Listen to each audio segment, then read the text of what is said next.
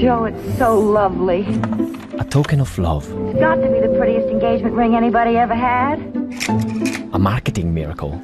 Diamonds. A diamond. A diamond. A diamond is forever. Is forever. Is forever. A diamond is forever.com.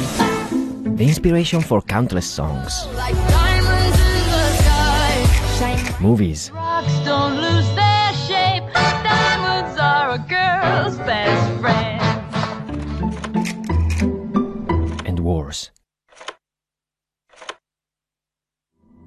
Beautiful, pure, precious. Diamonds are strangers to the Earth's surface.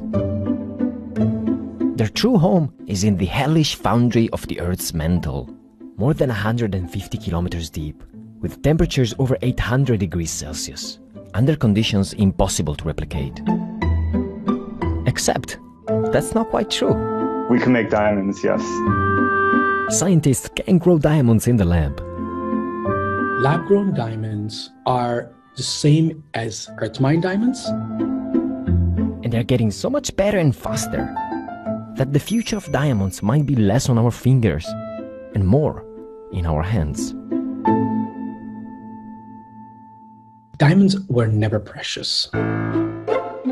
This is Amish Shah. His family has been in the diamond business for three generations.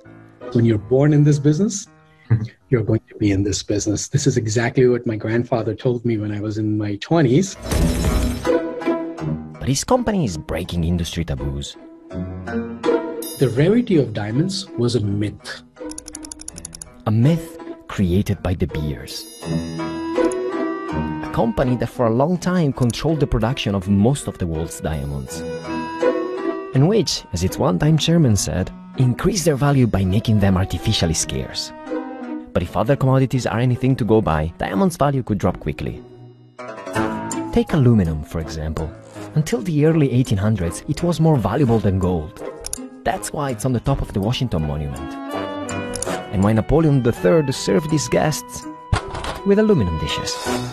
But aluminum was never rare, just difficult to make at the time. With diamonds, something similar is happening.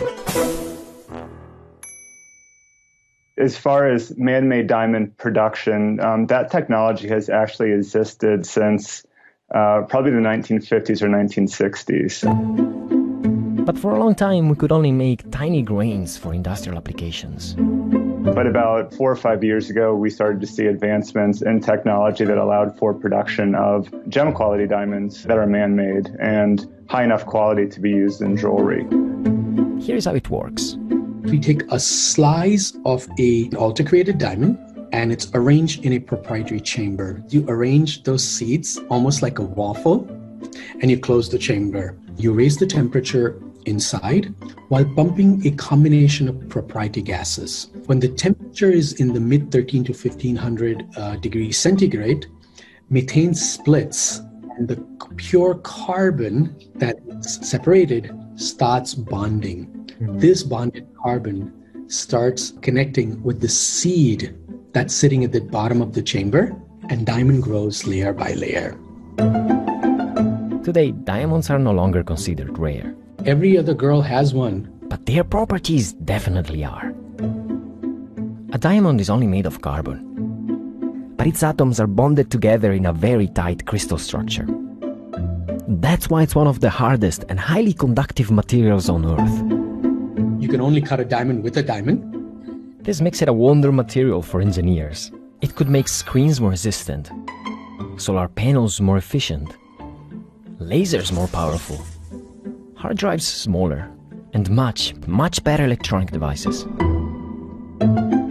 Good semiconductors must resist high temperatures and voltages. Today, most of them are made of silicon, but the thermal conductivity of diamond is 14 times higher, and its electrical resistance 30 times greater. Is it better than silicon? Any day of the week. Well, was it affordable 10 years or 20 years ago? No.